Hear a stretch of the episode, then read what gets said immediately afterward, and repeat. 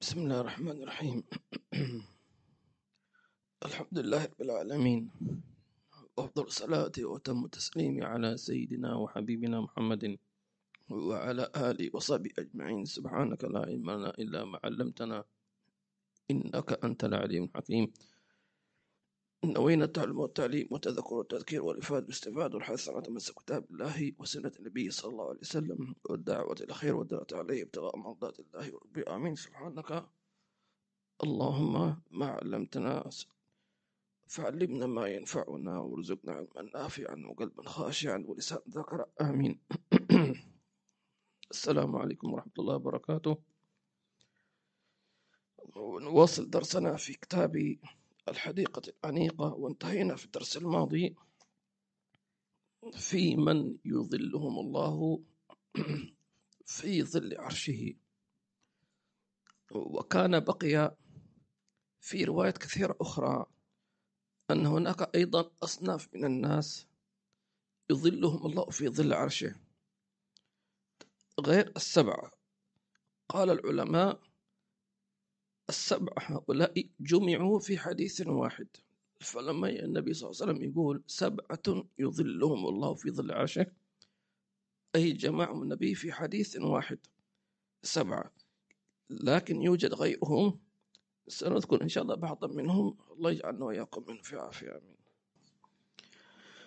فنقول هناك أصناف أخرى جاءت في روايات كثيرة من الحديث في من يظلم الله في ظل عرشه. منهم البار بوالديه قال العلماء البار بوالديه يظله الله في ظل عرشه يوم لا إلا لا ظل إلا ظله. كذلك من أظل مجاهدا في سبيل الله. أظل يعني ظلله مجاهدا في سبيل الله. أيضا يظل الله في ظل عرشه. سبحان الله. أيضا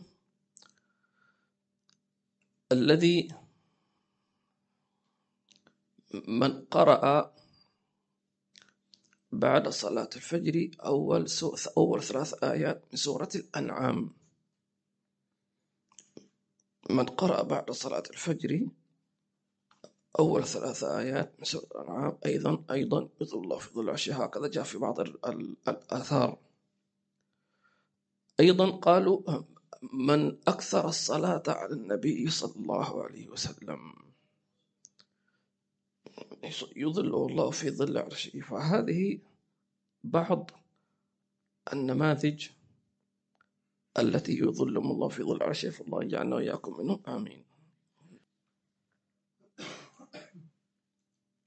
بسم الله الرحمن الرحيم وصلى الله على سيدنا محمد وعلى آله وصحبه وسلم. من كتاب سيدنا الأنيقة في شرح العروة الوثيقة في علم الشريعة والحقيقة والطريقة والحقيقة. للإمام العلامة محمد بن عمر بن مبارك الحضرمي الشافعي رحمه الله تعالى. باب الثمانية. وأبواب الجنان إذا اختتمنا إذا اختتمتا بتوحيد؟ إذا اختتمت. إذا اختتمت بتوحيد طهارتك افتتحت. وتغلق عنك أبواب النكاد أصل البيت قوله صلى الله عليه وسلم اللهم صل عليه ما منكم من أحد يتوضأ فيسبغ الوضوء ثم يقول أشهد أن لا إله إلا الله وحده لا شريك له وأشهد أن محمدا عبده ورسوله. إلا فتحت له أبواب الجنة الثمانية. يدخل من أيها شاء رواه مسلم والترمذي. وزاد اللهم اجعلني من التوابين واجعلني من المتطهرين. وقد جاء في فضل الوضوء أحاديث كثيرة. قال الله تعالى ما يريد الله ليجعل عليكم من حرج ولكن يريد ليطهركم وليتم نعمته عليكم لعلكم تشكرون. وعن عثمان بن عفان رضي الله عنه قال قال رسول الله صلى الله عليه وسلم اللهم صل عليه من توضأ فأحسن الوضوء خرجت خطاياه من جسده حتى تخرج من تحت أظفاره. وعنه أيضا قال رأيت رسول الله صلى الله عليه وسلم يتوضأ مثل وضوئي هذا. ثم قال من توضأ هكذا غفر له غفر له ما تقدم من ذنبه وما تأخر وكانت صلاته ومشيته إلى المسجد نافلة. وعن أبي هريرة رضي الله عنه أن رسول الله صلى الله عليه وسلم قال اللهم صل عليه إذا توضأ العبد المسلم أو المؤمن فغسل وجهه خرج من وجهه كل خطيئة كان ينظر كان نظر إليها بعينه مع الماء. أو مع آخر قطر الماء فإذا غسل يديه خرج من يديه كل خطيئة كان كان بشطتها بطشتها يداه مع الماء أو مع آخر قطر الماء فإذا غسل رجليه خرجت كل خطيئة مشتها رجلاه مع الماء أو مع آخر قطر الماء حتى يخرج نقيا من الذنوب رواه مسلم. الحمد لله هذا من فضل الله عز وجل. الحديث عن باب الثمانية أي أبواب الجنة الثمانية وهذه كما تعلمون الحديث عن الوضوء. حينما تسمع فتحت له أبواب الجنة الثمانية أي أنه له معنيان. المعنى الأول أن الدعاء مستجاب. تمام؟ وأن عبادته مقبولة. وأنه إذا مات دخل الجنة. وإلا فائدة فما فائدة فتح أبواب الجنة دون أن يدخلها مفهوم؟ وسبحان الله. المعلوم لدينا ولديكم جميعا أن أبواب الجنة تفتح في أول ليلة من رمضان. صح ولا لا؟ اللهم بلغنا رمضان في عافية إذا جاء رمضان فتحت أبواب الجنة فلم يغلق منها باب. وغلقت أبواب النار فلم يفتح منها باب. إلى آخر رمضان. هذا خاص في رمضان. لكن معناه أنه في غير رمضان تغلق. لكن تستطيع أن كلما توضأت يفتح لك إيش؟ أبواب الجنة مع كل وضوء. لذلك أحب السلف الصالح الوضوء وتجديد الوضوء. تمام؟ يعني آه، كما قال النبي صلى الله عليه وسلم الوضوء على على الوضوء نور على نور. فلذلك اللحظة التي أنت تنتهي من وضوئك ثم تقول هذا الدعاء سنشرحه إن شاء الله تعالى. فإنك في لحظات تفتح فيها أبواب الجنة الثمانية ويقال لك تمام يدخل, يدخل من أيها شاء. مقام كبير. فلذلك السنة أن يصلي الإنسان ركعتين تسمى سنة إيش؟ الوضوء. وهذا كان فعل سيدنا بلال رضي الله عنه وأرضاه الله يجعلنا وإياكم من أهل العمل بهذه السنة. آمين. أيضا تفتح أبواب الجنة الثمانية لمعشر النساء. تمام؟ وهذا أيضا يعني مما أكرم الله يعني المرأة زيادة على الرجل. يعني الحين هذا الوضوء أن من توضأ فأحسن وضوء ثم قال هذا الدعاء فتحت له أبواب الجنة الثمانية. هذا يشترك فيها الذكر وإيش؟ والأنثى. تمام؟ زيادة أيضا على المرأة. إلا أن هذه الزيادة ليست متعلقة بالوضوء. فقال النبي صلى الله عليه وسلم في معنى الحديث إذا صلت المرأة خمسها وأطاعت زوجها وصامت شهرها اللي هو رمضان وحفظت نفسها قيل لها ادخل الجنة من أي باب شئت.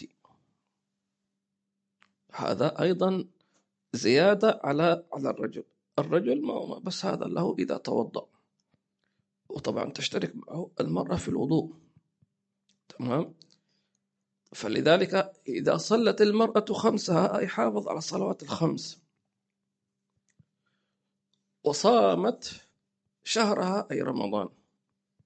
وحفظت نفسها أي فرجها.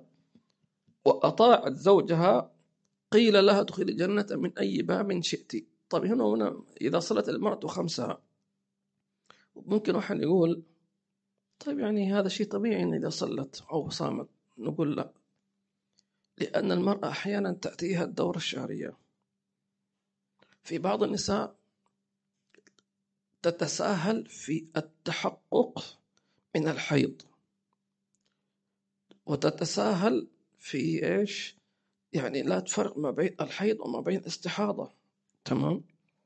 فبعض النساء إذا يعني طبعا لا حياء في العلم إذا رأت الدم هكذا على طول تترك الصلاة والصوم بدون أن تعرف أحيانا تأتي تكون آه، مثلا أمور يعني آه، مثلا إذا اجتهدت وعملت هكذا يخرج دم يسمونه دم فساد استحاضة.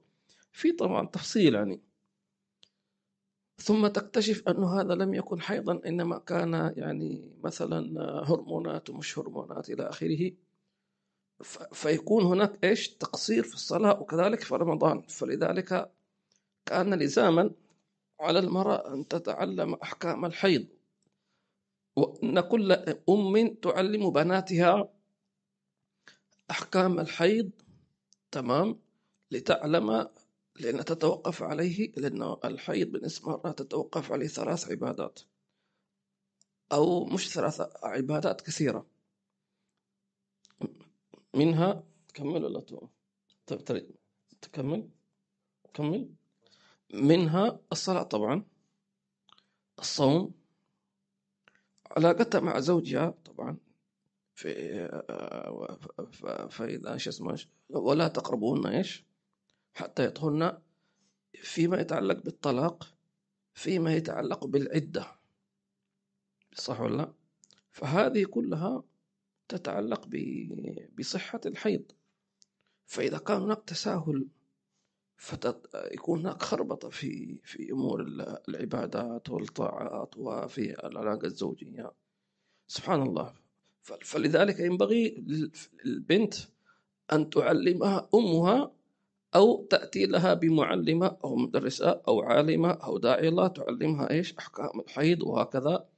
وحتى تكون على بينة. طبعا لأنه آه، في بعض يعني ممكن يكون الزوج ما عنده فكرة أو مش متعلم هذه الأحكام فلا بد تكون متعلمة قبل أن تتزوج. تفضل. أن إن شاء الله سيتحدث عن الوضوء. طبعا إذا توضأ المسلم ثم قال هذا الدعاء يستقبل القبلة. إذا انتهى من الوضوء. يستقبل القبلة ويرفع بصره إلى السماء ويرفع يديه هكذا مع أن جاء, جاء نهي عن النبي صلى الله عليه وسلم في آه، رفع البصر أثناء الصلاة وأثناء الدعاء. تمام؟ إلا إذا كان الإنسان غلبه الحال يعني. إلا في في دعاء الوضوء فيسن أن تنظر إلى السماء تمام؟ وأن ترفع يديك في الدعاء وتقول أشهد أن لا إله إلا الله وحده لا شريك له وأشهد أن محمدا عبده ورسوله. اللهم اجعلني من التوابين واجعلني من المتطهرين واجعلني من عبادك الصالحين. ثم تقول سبحانك اللهم وبحمدك أشهد أن لا إله إلا أنت أستغفرك وأتوب إليك. ثم تصلي على النبي صلى الله عليه وآله وسلم. ثم تقرأ سورة آه، القدر. تمام؟ هكذا. فمن استطاع أن يأتي بهذه كلها فهو أفضل ثم يصلي ركعتين سنة الوضوء لأن حق الوضوء أن تصلي به فهمت؟ حق الوضوء إيش؟ أن تصلي به كل شيء الله خلقه له حق ف... فإن لم تستطع أن تصلي بركعتين سنة الوضوء مستعجل آه، المكان مش مناسب. إلى آخره توضأت في مكان عام في كذا شيء من قالوا فتأتي بالباقيات الصالحات أربع مرات. سبحان الله والحمد لله ولا إله إلا الله أكبر. تمام. سبحان الله والحمد لله أربع مرات. فيكون ثوابها كثواب الركعتين. فلذلك قالوا أي ركعتين نافلة؟ لم تستطع أن تصليها فقل بدلا عنها الباقي الصلاة أربع مرات. لأن ثواب الركعتين كثواب إيش؟ هذه التسبيحات ثواب كبير من الله عز وجل الثواب إذا قالوا الثواب أي الثواب العام. أما الثواب التفصيلي فلا فإن للسجود ثوابا. لل- آه، للصلاة على النبي صلى الله عليه وسلم ثوابا وهكذا. ولكن تأخذ المقصود تأخذ الثواب المجمل أو العام. نعم. الباقيات الصالحات ممكن أن تكون عوضا عن ركعتي تحية المسجد فيما إذا كان لم يستطع أن يصليها. أو كان يعني مارا بالمسجد وكان مستعجل إلى آخره. أيضا إذا لم يستطع أن يسجد سجدة الشكر إذا كان يقرأ أو كان يسمع. فأحيانا مثلا ممكن إنسان إنسان يكون يسوق سيارة ويقرأ شيء من القرآن فيمر على آية سجدة أو يقرأ آية سجدة فطبعا هو ما يقدر يسجد لأنه هو إيش؟ يقود السيارة أو كان في مجلس أو كان في مكان يعني عام. فهنا حتى لا يفوتك السجود تأتي بدلا منها سبحان الله والحمد لله ولا إله إلا الله.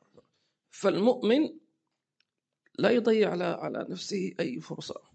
وسبحان الله فالذكر هذا اللي هو الباقي الصالحات هذا يعني كما قال سيدنا ابن عطاء الإسكندري ما معناه أن من فاته الكثير من الأعمال الصالحة فليعوضها بكثرة الذكر الله تبارك وتعالى والصلاة على النبي صلى الله عليه وسلم.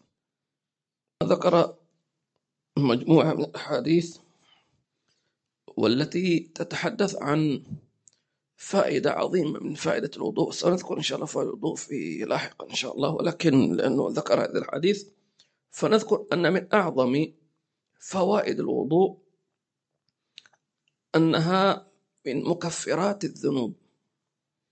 تمام؟ والمقصود مثلا يقول خرج من ذنوبه أو خرج من خطاياه المقصود الصغائر. الصغائر. وهي التي تسمى اللمم تمام؟ أما الكبائر تمام؟ أو الذنوب المتعمدة تمام؟ فيحتاج إنسان إلى أن لأن الذنوب إحنا دائما شرحنا كثيرا هذا المعنى ولكن لا بأس أن نجدد هذا. الذنوب تنقسم إلى أقسام. أقسام من حيث القصد. فهناك ذنب مقصود. يسمى ذنب متعمد هذا. صح ولا لا؟ زي القتل متعمد في قتل يسمونه قتل إيش؟ خطأ. صح ولا لا؟ يختلف حتى الحكم في الدية وفي القصاص إلى آخره. فذنب مقصود وهذا أشد. لأنه هذا مخطط ومتعمد يعني وقاصد أن يعصي الله عز وجل. فهذا يحتاج إلى توبة. تمام؟ في ذنب غير مقصود. فيسمى مثلا خطأ. تمام. ربنا لا تؤاخذنا إن نسينا أو أو أخطأنا. وهذا يحدث الإنسان. وقد كما قال مشايخنا وقد يقع الإنسان في الذنوب وهو لا يعلم أنه قد أذنب لأنه وقع في الخطأ. يقول لك سبحان الله سامحني أنا ما انتبهت زي مثل إنسان يقول أنت ما سلمت علي. تمام. ما كان قصده. تمام. فهناك ذنوب خطأ وهذا كثير. نحن بني الإنسان يقع في كثير من الأخطاء دون أن يشعر ولا يهتم بها. فمن رحمة الله عز وجل أن جعلنا مكفرات. وإلا تصور لو أن الله عز وجل جعل هذه الذنوب خلاص موجودة فيفاجأ العبد بكم هائل من الذنوب يا ساتر فعلت كذا وكذا وكذا. فجعل الله عز وجل العبادات تكفر الوضوء والصوم ورمضان والحج والعمرة تمام؟ هذه كلها مكفرات والجمعة إلى الجمعة كما قال النبي صلى الله عليه وسلم وجعل الذهاب إلى المسجد مكفر. تمام؟ يعني العبادة عبادة المسجد هذه تبدأ من الوضوء إلى المشي إلى المسجد إلى الرجوع كلها مكفرات. يعني الواحد لا يفرط في هذه النبي صلى الله عليه وسلم أخبر أنه مع كل خطوة كتبت له حسنة ومحيت عنه خطيئة. ورفعت له الدرجة. تصور لو أن الإنسان صلى كل يوم خمس صلوات في المسجد رايح جاي. واستمر على ذلك. كم هذا غير غير الوضوء ها. الوضوء نفسه يكفر والخطوات المسجد تكفر. سبحان الله. فلذلك فالوضوء من مكفرات الذنوب. وأيضا نوع ثالث من أنواع الذنوب يسمونه النسيان إن نسينا أو أخطأنا. وهذا مرفوع كما قال النبي صلى الله عليه وسلم رفع عن أمتي الخطأ والنسيان وما استكرهوا عليه. يعني هذا من رحمة الله عز وجل أنه لا يحاسب العبد على ذلك. نعم. ولكن ومن الناس من العلماء من قال الذنوب كلها تكفر بالوضوء إلا الكبائر. فالكبائر لأن فيها حد فتحتاج إلى توبة صادقة نسأل الله عز وجل أن يكفر عنا جميع الذنوب في خير وعافية أيضا في تذكرت موضوعا في موضوع آه، فتحت له أبواب الجنة. نحن قلنا أن أبواب الجنة تفتح للمتوضئين وتفتح لي في أول ليلة في رمضان. لكن هناك ميزة في فتح الجنة للمتوضئ ليست موجودة لفتح الجنة في رمضان. ما هو؟ من شديد الملاحظة؟ ما الفرق في فتح الجنة للمتوضئ وفي فتح الجنة في رمضان.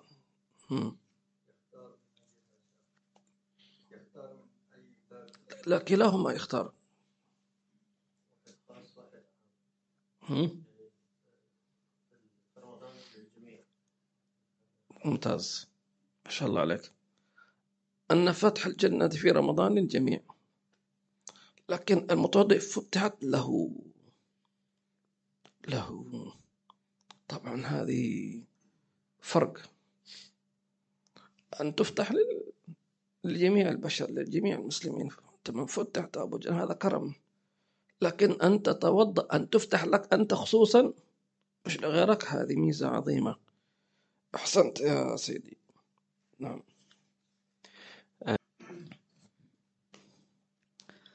واعلم أن الوضوء له فروض وسنن ففروضه هي الأربعة المذكورة في قوله تعالى آه عفوا معلش. أيضا تذكرت أن أنه كون الوضوء مكفر للس- للخطايا مشروط بشروط يعني معينة. منها الإخلاص في الوضوء طبعا. ثانيا أن يتوضأ كما توضأ رسول الله صلى الله عليه وسلم. لأن النبي قال من توضأ تمام. مثل وضوئي هذا. طيب إحنا ما شفنا النبي صلى الله عليه وسلم. نعم ولكن الصحابة نقلوا لنا كيف توضأ. غسل وجهه ثلاث مرات ومسح وغسل يديه ثلاث مرات وبدأ بكذا. باختصار شديد أن تتوضأ أن- تعرف الحين فروض الوضوء هذه وسنن الوضوء فإذا أتيت بفروضها وسننها فقد توضأت كما توضأ النبي صلى الله عليه وسلم. معنى ذلك لو أنقصت سنة لم تتوضأ كما توضأ في نقص. تمام؟ لكن مش معنى إنه ما في ثواب. في ثواب وفي تكفير خطايات خطايا لكن مش كلها لأنه آه، النقص في سنة يترتب عليه نقص في في تكفير السيئات نقص في في أثر الوضوء إلى آخره. ومن هنا نعلم أهمية طلب العلم أنك تتعلم شروط وسنن الوضوء إلى غير ذلك. اقرأ. واعلم أن الوضوء له فروض وسنن ففروضه هي الأربعة المذكورة في قوله تعالى يا أيها الذين آمنوا إذا قمتم إلى الصلاة فاغسلوا وجوهكم وأيديكم إلى المرافق وامسحوا برؤوسكم وأرجلكم إلى الكعبين. وهذه فروض باتفاق العلماء وعلى ظاهرها اقتص- اقتصر الإمام أبو حنيفة رحمه الله وزاد الإمام الشافعي رحمه الله النية عند غسل الوجه والترتيب. أما النية فلعموم قوله صلى الله عليه وسلم إنما الأعمال بالنيات رواه البخاري ومسلم. وأما الترتيب فلموافقته ظاهر الآية. وسننه السواك في أوله والبسملة وغسل الكفين والمضمضة والاستنشاق وختمه, وختم وختمه بالتوحيد كما سبق. اللي هو الدعاء. يعني. وأجمع حديث وأجمع حديث في الوضوء ما رواه البخاري ومسلم. أن عثمان رضي الله عنه دعا بإناء وضوء, وضوء فغسل كفيه ثلاث مرات ثم تمضمض واستنشق واستنثر ثم غسل وجهه ثلاث مرات ثم غسل يده اليمنى ثلاث مرات ثم اليسرى كذلك ثم مسح برأسه ثم غسل رجله اليمنى إلى الكعبين ثلاث مرات ثم اليسرى مثل ذلك.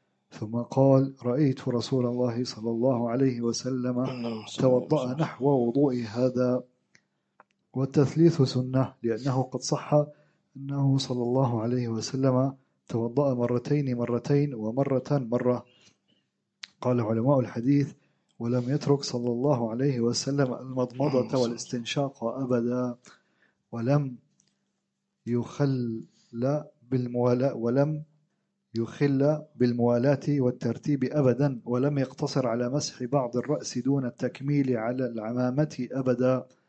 فلذلك أوجب الإمام الشافعي رحمه الله تعالى في القديم الموالاة وأوجب الإمام مالك رحمه الله مسح كل الرأس أو التكميل على العمامة. وأوجب الإمام أحمد رحمه الله المضمضة والاستنشاق احتياطا حذرا من الوقوع في نقض الطهارة. وقد قال صلى الله عليه وسلم لا يقبل الله صلاة بغير طهور. رواه مسلم. وقال الإمام الغزالي رحمه الله تعالى طبعا هذا كله معروف لدى ال- الكثير منكم في قراءة في معرفة فروض الوضوء وسنن الوضوء والشاهد والخلاصة أن الإنسان يحاول قدر المستطاع أن يأتي بجميع سنن أما الفروض فلا بد لأنه لو نقص فرض لم يصح الوضوء. واضح؟ طبعا في شروط الوضوء. شروط الوضوء مثلا أن يكون الماء طهورا. هذا شرط يعني آه، و- آه، مهم جدا. لكن أهم شيء فروض الوضوء هذه النية وغسل الوجه وغسل اليدين ومسح الرأس وغسل القدمين والترتيب عند الشافعية يعني عندنا الشافعية ست فروض ست أركان أو ست فروض للوضوء.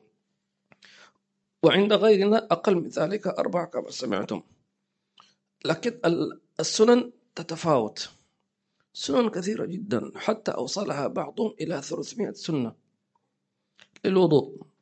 طبعا في بعضها فسنن فروع. يعني مثلا يعني آه، السواك سنة تمام؟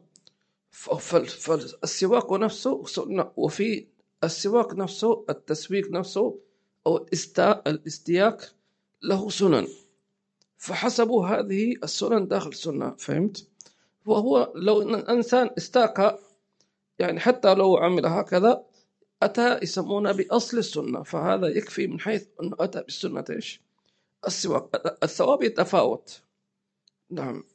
فلذلك آه، أن أن آه، سنن الوضوء كثيرة جدا وموجودة في لكن يكفي أهمها أهم السنن في الوضوء ال- ال- السواك. خليك ترجم بعدين نذكرها إن شاء الله. نعم فقلنا أن السنن كثيرة للوضوء ولكن نأتي بأهمها التي هذه ينبغي ألا تفرط فيها حتى تأخذ ثواب نحن ما نتكلم عن الوضوء يصح بدونها أو ب- بغيرها. يعني إذا واحد ترك السنة الوضوء صحيح ولكن يعتبر الثواب الذي يترتب على هذا ناقص. فمن أهم السنن كما ذكرنا السواك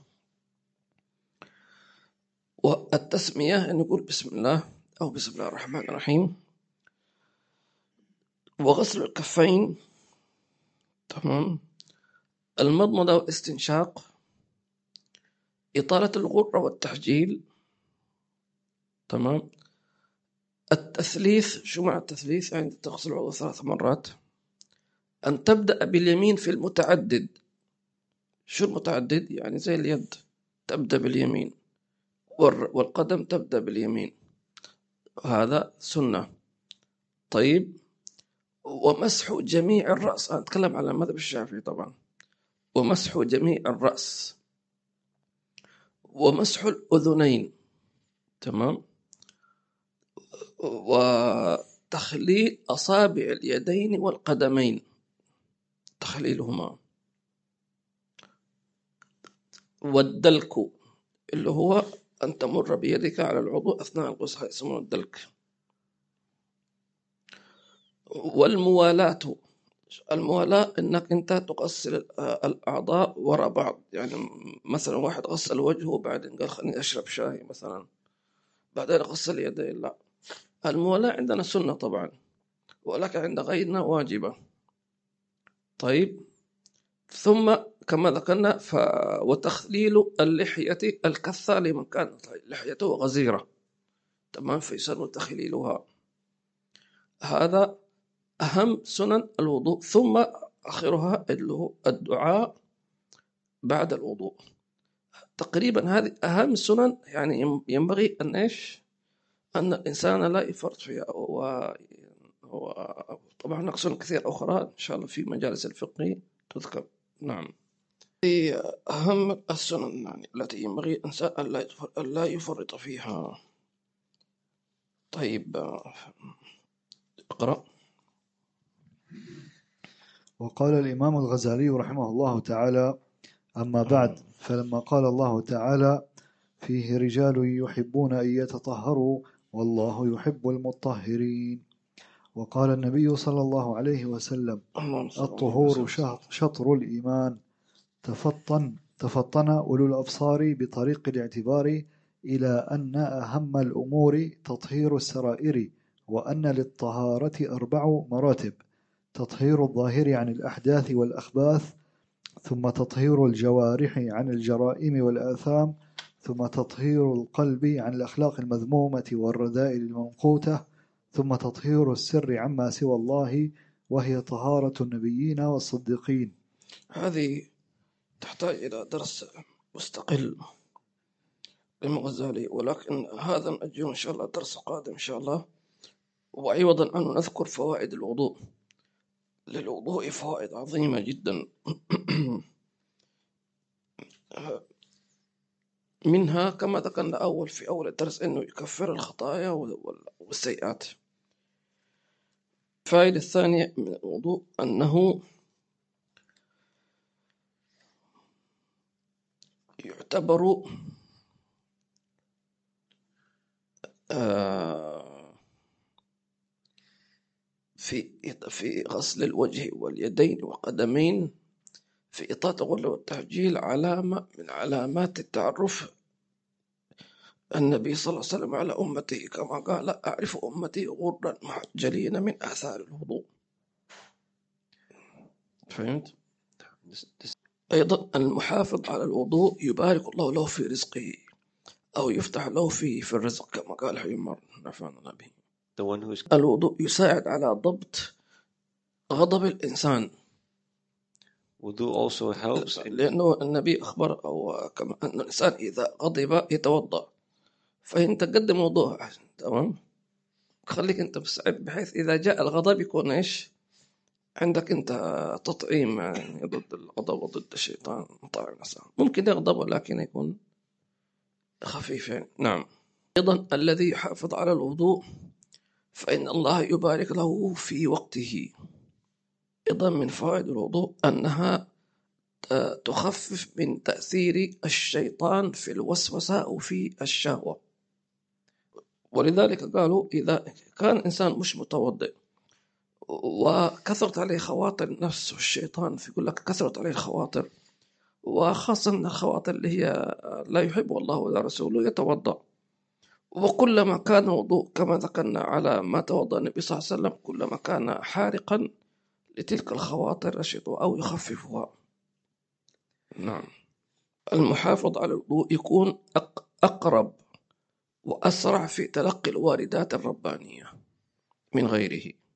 من فوائد الوضوء أنها تزيد في فهم الإنسان وفي سعة الاستيعاب لما حواليه. لذلك نقول أنه من أراد إنسان عنده اختبار في أي شيء أو عنده دورة أو يلقيها أو كذا أو يحضرها فعليه أن يكون على وضوء لأنه يفتح باب الاستيعاب لأن العلم شيء وفهم العلم شيء. فالفهم العلم بالتحصيل والفهم من الله عز وجل.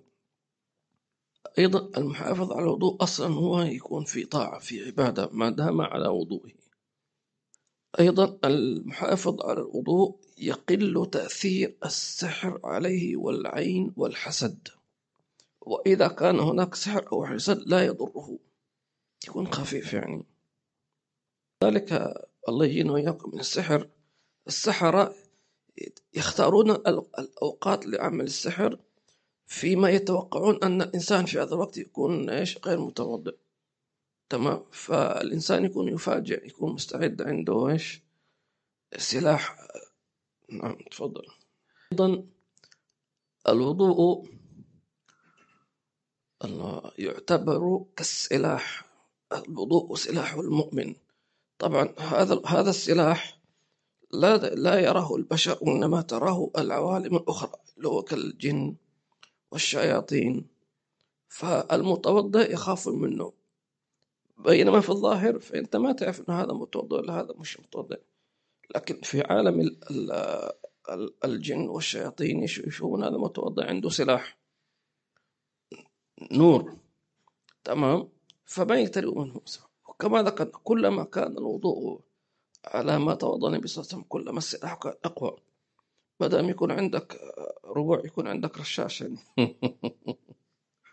قنابل نعم. أو يمكن يشوفون دبابة عندك دبابة ما شاء الله. أهم شيء لكن إذا كان وضوءك ناقص حيشوف الشيطان عندك مسدس لكن لعبة يعني. أو مسدس تبع الماء هذا. نعم. أيضا الوضوء يعين على الطاعة ويخ... ويثقل في المعصية. يعني إذا الإنسان إذا كان متوضئ تثقل على المعصية بخلاف الطاعة.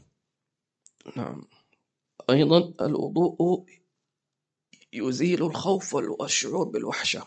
فالإنسان أحيانا إذا خاف أو أحيانا تكون مرأة لوحدها وتخاف أو يكون زوجها مش موجود أو مسافر إلى آخره فتشعر بالخوف أو الوحشة. فنقول لها توضئي فإن الوضوء يذهب الوحشة. والوحشة والخوف من غير الله هذا من الشيطان. أي خوف من غير الله فهو خوف من الشيطان. فقط يريد أن يخوف الإنسان تمام؟ حتى يكون مبسوط هي شوف خواف هذا يضحك عليه الشيطان. إلا الخوف من الله فهذا من الله وهذا مطلوب. بل الإنسان الشيطان يخاف من الخائف من الله. مفهوم؟ إذا الشيطان سبق من تخاف الله هو نفسه يخاف يخاف منك. فلذلك أي إذا خفت من أي شيء أي شيء من غير الله فهذا خوف شيطاني. فلا تخافوه إنما ذلك من شيطان خوف أولياء طيب شو الحل؟ تتوضأ. لأن آه، يقولون أن أكثر شيء يعني آه، يقسم الشيطان أن يراك متوضئا أو أن يراك ساجدا. هو عدو الصلاة. أصلا هو لماذا تريد؟ لأنه لم يسل لابن آدم. فإذا أردت أن تخزيه صلي. طبعا والصلاة لا تصح إلا بإيش؟ بالوضوء فالوضوء والصلاة مرتبطان وبذلك أنت تدمر الشيطان تدميرا. نعم. الوضوء أو المتوضئ تجالسه الملائكة لأن الملائكة تحب أي شيء فيه طهارة. طهارة وضوء نظافة ريحة طيبة. فإنها تستجلب فالمتوضئ بوضوئه أصلا تفر منه الشياطين كما ذكرنا. وتأتي الملائكة. وتمام كلما كان الوضوء. ما شاء الله. طيب كل الملائكة حاضرة وإذا جاءت الملائكة جاءت الخواطر الطيبة.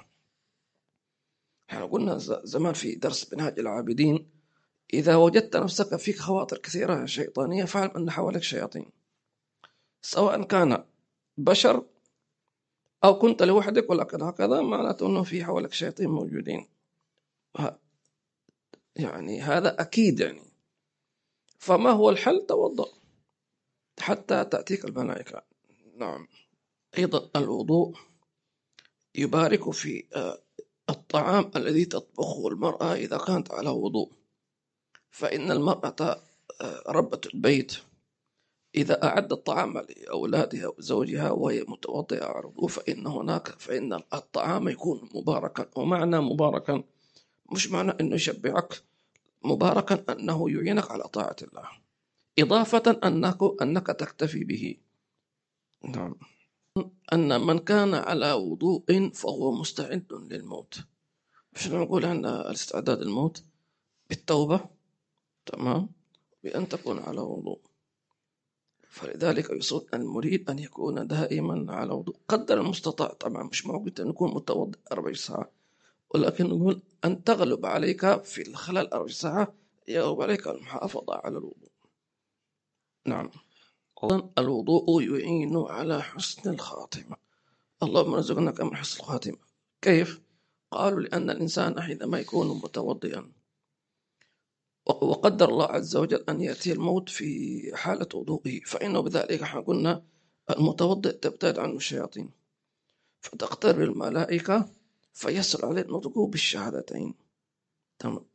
ولذلك قالوا إذا كان هناك محتضر فلا ينبغي أن يدخل على المحتضر إلا هو في سكرات الموت لا يدخل عليه حائض ولا جنوب لأن المرأة الحائض والجنوب يكون غالبا طبعا يعني على حدث أكبر فبالتالي يكون الملائكة تبتعد عن صاحب الحدث. وإن كان مش ذنبهم ولكن يفضلون أن المرأة الحائض أو الجنوب إذا كان هناك من حضره الموت في سكن أن لا تدخل عليه رحمة به لأنه يحتاج إلى وجود ملائكة تمام وجود من يذكر بالله تبارك وتعالى. نعم. يوصف المحافظ على الوضوء بأنه جندي. ليش؟ لأنه مستعد لأي عبادة. إذا دخل صلاة مستعد يقول له يلا نتوضأ وما في ماء وما في دورة مياه وروح وتعال. تمام؟ فيعتبر جندي في أي لحظة أنه يكون مستعد لأي شيء.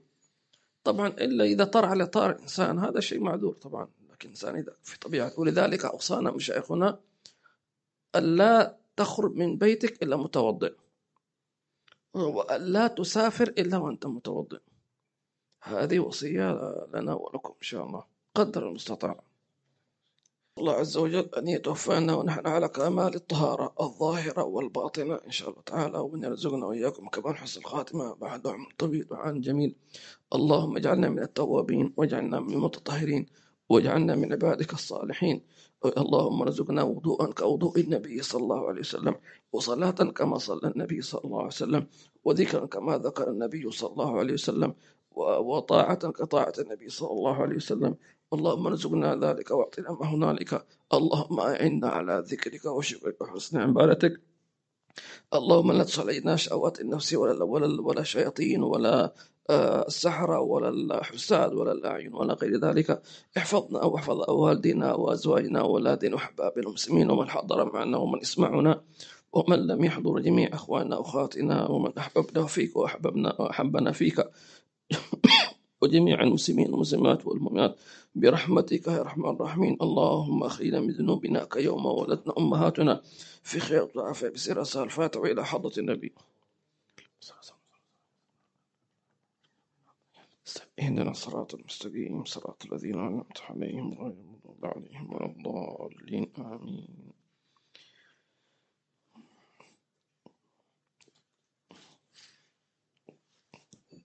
وقالوا أن التصوف يوصون المريد بالتوبة والمحافظة على الوضوء كما ذكر الإمام الحداد في آداب سلوك المريد. الأخت نجيب عليكم السلام ورحمة الله وبركاته.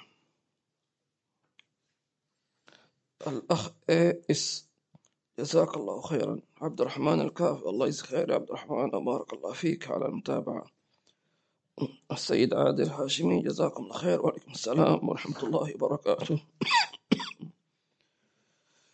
ويشكر القائمين على في خدمة المجلس العم محمد صالحين ما شاء الله من أستراليا. وعليكم السلام ورحمة الله وبركاته وحفظكم الله وجزاكم الله خير ويسلم عليكم إن شاء الله جميعا. ونحن نفتقدك في رمضان ولكن إن شاء الله ما دام عندك يعني حفيدك يحيى ما شاء الله. فتمام إن شاء الله. الله يبارك شرف الجميع.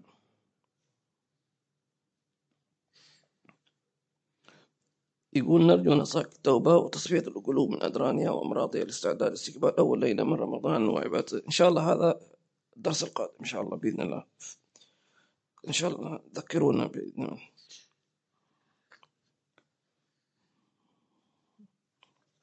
الأخت آسيا والله جزاكم الخير يا أخت آسيا و... وبارك الله فيك وأنت كذلك لا تنسين من دعائك. الأخت حليمة وعليكم السلام ورحمة الله وبركاته وجزاكم الله خيرا.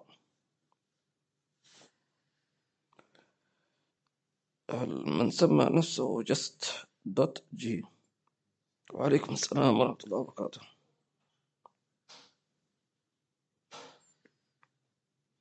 سعيد البلوشي وعليكم السلام ورحمة الله وبركاته. جزاك الخير يا سعيد وبارك الله فيك. والله يوفقنا وإياكم جميعا. الأخ ياسين وعليكم السلام ورحمة الله وبركاته.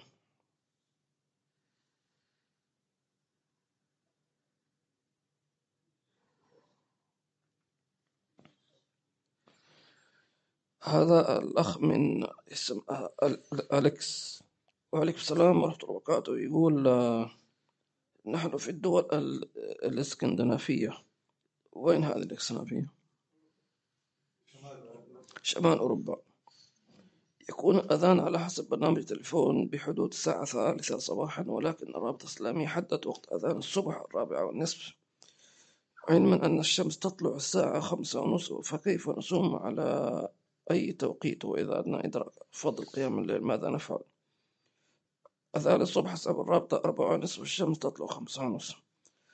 أول شيء يعني جزاك الله خير على اهتمامك بأمور العبادة والصوم والصلاة. ثانيا لا تعتمد على التطبيقات لأن التطبيقات هذه ليست دقيقة جدا.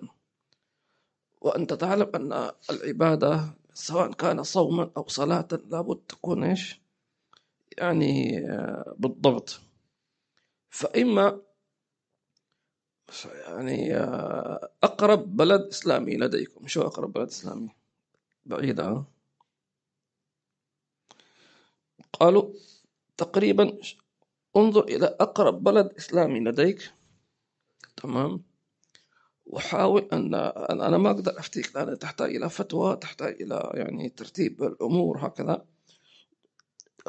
نعم لكن التطبيقات هذه طبعا مواقيت الصلاة هذه ليست دقيقة جدا. لابد تكون بالضبط يعني فلابد أن تتحرى ذلك. والله يعينكم.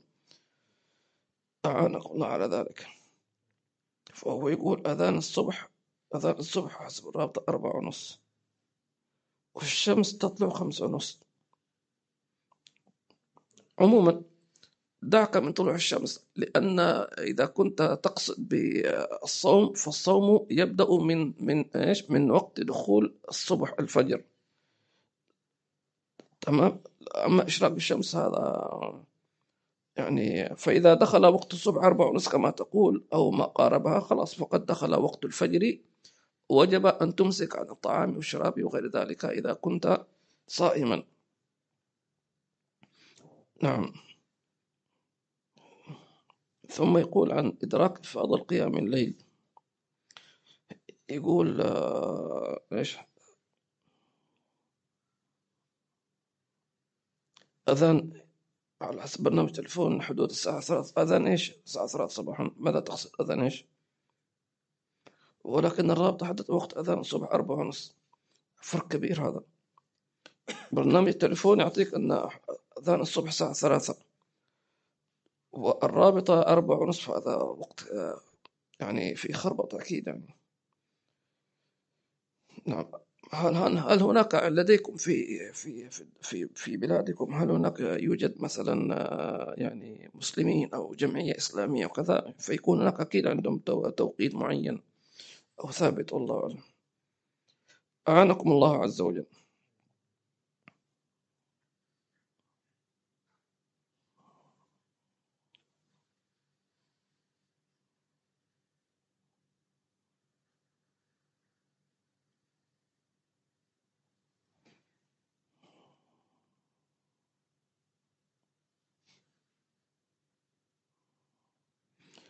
الأخ ياسين يقول الوضوء في المنزل لا يوجد مكان غير الحمام. هل نجد الوضوء عند الوصول إلى المسجد عشان ندرك الفضيلة؟ طبعا للأسف هذه من من عيوب البناء أنه أنه الميضأة أو المغسلة تكون داخل دورة المياه وهذا يفوت الإنسان كثير من الأذكار والأدعية وإلى غير ذلك. ولكن هذا أنت يعني مضطر. فإن توضأت في في في الحمام فأنت معذور يعني. وهذا أكثر نحن كذلك ما في يعني مكان مجال. إلا الواحد يتوضأ في المطبخ. تمام. هذا رأيت الحي عمر نفسه يعني. سيدي حي عمر هذا ما شاء الله ماسك ماشي على السنة. لما كنا في مصر. تمام. يعني خرج من دورة المياه. ثم توجه إلى المطبخ حتى لا يتو... لا يفوته الوضوء خارجه. ما شاء الله. هذا مين يخطر على باله؟ يعني ما شاء الله. فنقول لا يكلف الله نفسا إلا وسعها. فإن شاء الله إذا توضأت في الحمام هذا أنت معذور. إن شاء الله الأمور طيبة بإذن الله. والله أعلم طبعا.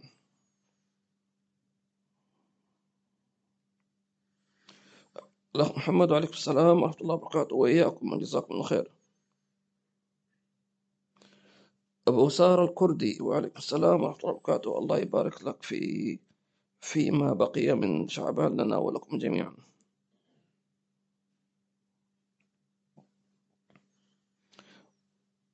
لكن هذا لا يمنع الذي يقول أن يتوضأ في الحمام أن في البيت هذا لا يمنع توضأ في في البيت في الحمام حتى تأخذ ثواب الخروج إلى المن... إلى المسجد لأن النبي صلى الله عليه وسلم هذا صح أنا نسيته. سبحان الله أنه النبي في صلى الله عليه وسلم أخبر في بعض الروايات من توضأ في بيته ثم خرج إلى المسجد لا يخرجه إلا المس إلا الصلاة فله بكل خطوة حسنة وتمحى عنه خطيئة وترفع له درجة. فقالوا هذا مشروط أنه يتوضأ أنه يخرج من البيت بشرطين أن يتوضأ في البيت وأ- وأن يكون خروجه من البيت فقط للصلاة. لأنه الإنسان كما ذكرنا يحب إذا جلس في بيته أنه يريح ويرتاح فما يخرج إلا للضرورة. فإذا إذا كان هو أصلا عنده مشوار مهم فقال مع المشوار أصلي في المسجد مثلا. فنقول جزاك الله خير لكن أصلا أنت خارج لهذا المشوار نسبته 70% مثلا. فهذا الحديث أن, أن يكون خروجك للصلاة 100% أو على الأقل يكون أعلى من غيره. تمام؟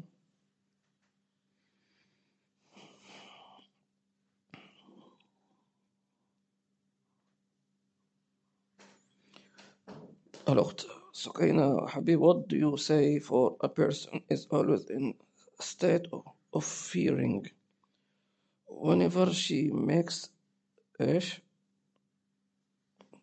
وضوء إيش هذا وضوء وضوء وضوء ها؟ وضوء أيوة from not being إيش إيش معنى قولا واحدا لا تستمعي للشيطان ولا وصف الشيطان. هذا كله عبارة يريد أن يعكر عليك المزاج. الوسواس هو عبارة عن حبل يسحب الإنسان حتى يرميه في قاع في وادي من من الوساوس التي لا نهاية لها والعياذ بالله عز وجل. وإذا قال مثلا الشيطان وسواس هنا في مكان لم يصل إليه الماء هنا مش أنت نسيت كذا لا تصدق. استمر في كمل وضوءك طيب.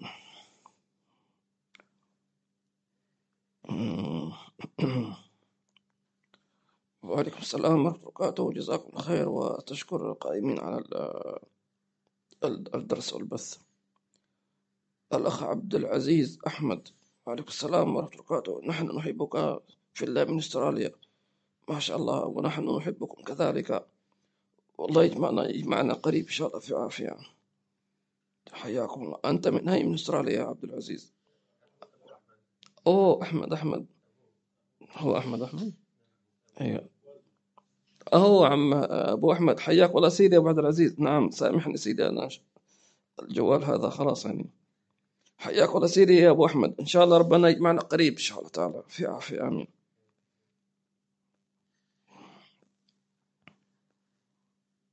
أحبكم الله لما من محتم الآن استراليا الساعة كم؟ ملبورن. قبل الفجر؟ خمسة وربع ما شاء الله تبارك الله. حياكم الله أم عمر. ما شاء الله. آمين. اللهم آمين. وإياكم. وعليكم السلام ورحمة الله وبركاته. يا عبد القادر. عبد القادر العقاد. الأخت ليلى من أمريكا وجزاكم خير حبيب حسين and all who has helped with the classes. May Allah and his messenger صلى الله عليه وسلم be pleased with all of you keeping us in your dua. You too إن شاء الله تعالى آمين اللهم آمين الأخت إناس قصي ما شاء الله من حلب الشهباء. وعليكم السلام ورحمة الله وبركاته. تقول أن أدعية الوضوء المأثورة تنقل الواحد منا لمشاهدة الآخرة. صحيح. على هذا الوصف هل ننال تمام الوضوء كما توضأ سيدنا محمد صلى الله عليه وسلم؟ إن شاء الله. نقول إن شاء الله أن الإنسان يعني آه، كلما استطاع أن يأتي بالأذكار والأوراد العلية قدر المستطاع. طبعا لكن إذا كان يتوضأ في داخل بيت الخلاء فلا يأتي بالأدعية وإنما يستحضرها بقلبه. وكرم الله واسع إن شاء الله. سميرة جابر وعليكم السلام ورحمة الله وبركاته وجزاكم الله خيرا. الله تقول الأخت إيناس كث- الكثير من أهالينا في حلب يعانون الخوف والأرق من تجربة الزلزال. أن تتكرر خصوصا أن أنه ضربهم ليلا وهم نائمون. نصيحتكم له أكرمكم من ربي سبحانه وتعالى. الله. نعم هو أكيد الإنسان لا شك أنه ينتاب خوف ومن مقاصد هذه الآيات أن الله عز وجل قال وما نرسل بالآيات إلا تخويفا طيب لكن المؤمن إن شاء الله تعالى طبعا هذه الزلازل وغيرها طبعا جاءت مفاجأة جدا يعني ما خلت الواحد إنه حتى بعضهم كان مش مستوعب ما هذا. هل هذه صاروخ؟ هل هذا حرب؟ هل هذا يعني ما كان يستوعب ما هذا. فنقول يعني الخوف شيء طبيعي. ما حد يقول لا تخاف شيء طبيعي. وأي إنسان لو نحن لا قدر كنا مكان لا شك أننا سنخاف. وخاصة لكن ما هو الخوف؟ الخوف من الموت أم من لقاء الله عز وجل؟ فالمقصود من ذلك أن الواحد يكون مستعد للقاء الله عز وجل. النبي صلى الله عليه وسلم يقول أقلل من الذنوب يهن عليك الموت. أقلل من الذنوب يهن عليك الموت. فالخوف من الزلزال يكون بسببه أن ينتاب ذلك أذى أو ضرر أو يعقب موت والعياذ بالله تبارك وتعالى. حقيقة أن الإنسان معرض لأي شيء سواء كان في بيته أو في أي مكان في العالم. أن يخر عليهم السقف من فوقهم فالله عز وجل ذكر هذا هذه آيات في تخويف أو يأخذهم على تخوف كما قال سبحانه وتعالى. تمام؟ أفأمن أهل الغاء يتم أسن ضحى وهم يلعبون؟ أفأمن مكر الله فلا يملك إلا القوم الخ- الخاسرون؟ أو كما قال سبحانه وتعالى أو يأخذهم على تخوف. فلذلك فالله عز وجل سبحانه وتعالى قد يرسل آيات تخويفا لكن هذا التخويف ما يكون بشكل مستمر. إلا في حالة إذا الناس لم يفهموا الرسالة فحوى الرسالة. تمام؟ فلذلك أقول لأخواننا وأهلنا في حلب وفي غيرها من البلاد نقول لهم أن الله سبحانه وتعالى كما أنه قادر وقوي فإنه رحيم لطيف. والمطلوب منكم جميعا أن الإنسان ما يقدر أنه يهرب من الموت. ولا يستطيع أنه أنه ما يسكن في بيت. يعني في النهاية نحن بشر. ولكن المطلوب أن الواحد منا ومنكم أنه يدعو ربي. يقول يا ربي أنا إنسان ضعيف. أنا ما سواء كنت في بيتي أو كنت في في مكان مفتوح. ولكن يا ربي أسألك أن تلطف بنا. وأن تلطف بأولادي وأن تلطف ببناتي وأن تلطف بوالدي وأن تلطف بالعجزاء يا رب. يقول الإنسان أنا أستحق أن أعاقب فعلا لكن أطفالي وبناتي وأهلي ووالدي وكذا وأنت لطيف وأنت رحيم سيعجب الله هذا الكلام وهذا الحديث وهذا الدعاء وهذا التوجه. وكم رفع الله عز وجل من من من الآفات بسبب دعوة؟ صادقة. والله عز وجل إذا سمع دعاء كهذا فإنه يستجيب له عوضا عن كل خلق. نعم. الله الله الله. إذا انتابكم الخوف والقلق فكما ذكرنا عليكم أن تؤدوا ما فرض الله عليكم وأن تتوضأوا وأن تصلوا. تمام؟ ثم تق... عند النوم طبعا غالبا الخوف يكون عند النوم لأنه الإنسان لما يكون نايم ما يقدر إيش؟ يهرب مثلا هكذا يعني. ف... ف... أوصيكم بقراءة آخر آيتين من سورة البقرة. فإن النبي صلى الله عليه وسلم قال من قرأهما في ليلة كفتاه. اللي هي آمن الرسول إلى آخر سورة البقرة. تقرؤونه قبل النوم أو حتى بعد غروب الشمس. فإن الله يحفظكم. أيضا نوصيكم بقراءة راتب الإمام الحداد وكذلك قراءة حزب الإمام النووي. فإن شاء الله تعالى محفوظين بإذن الله تبارك وتعالى وربنا إن شاء الله يحفظنا وإياكم جميعا. آمين. اللهم آمين. هذا يجوز ما في مشكلة. يجوز الإنسان أنه يلبس أنه يغسل قدمه اليمنى ثم يجففها ويلبس الجورب ثم يغسل قدمه اليسرى ويجففها ثم من حيث الجواز فالوضوء صحيح ما في أي مشكلة. ولكن لعله يقصد أنه قلنا أنه الموالاة في الوضوء. فنقول الأفضل إن استطعت أن أن أن, أن تنشف بعد أن تغسل كلا القدمين فهو أفضل. وإن لم تستطع في ظروف معينة فإن شاء الله لا يكلف الله نفسا إلا وسعها. الفاتحة إن شاء الله يجعلنا وإياكم العايدين فائزين مقبلين وأن الله يحفظ إخواننا والمسلمين في كل مكان في حلب وفي تركيا وفي جميع بلاد المسلمين والمسلمين في أي مكان. الله يحفظنا وإياهم من الآفات ومن الزلازل والبراكين ومن الحروب ومن المصائب ومن كل ومن كل سوء يا رب العالمين. ربنا ربنا اكشف العذاب إنا مؤمنون.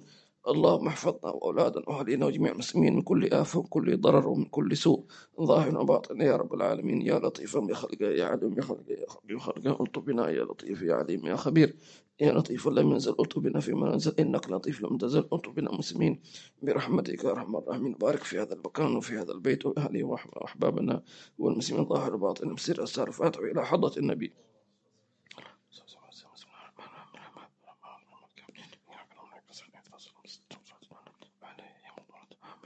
سبحانك اللهم وبحمدك أشهد أن لا إله إلا أنت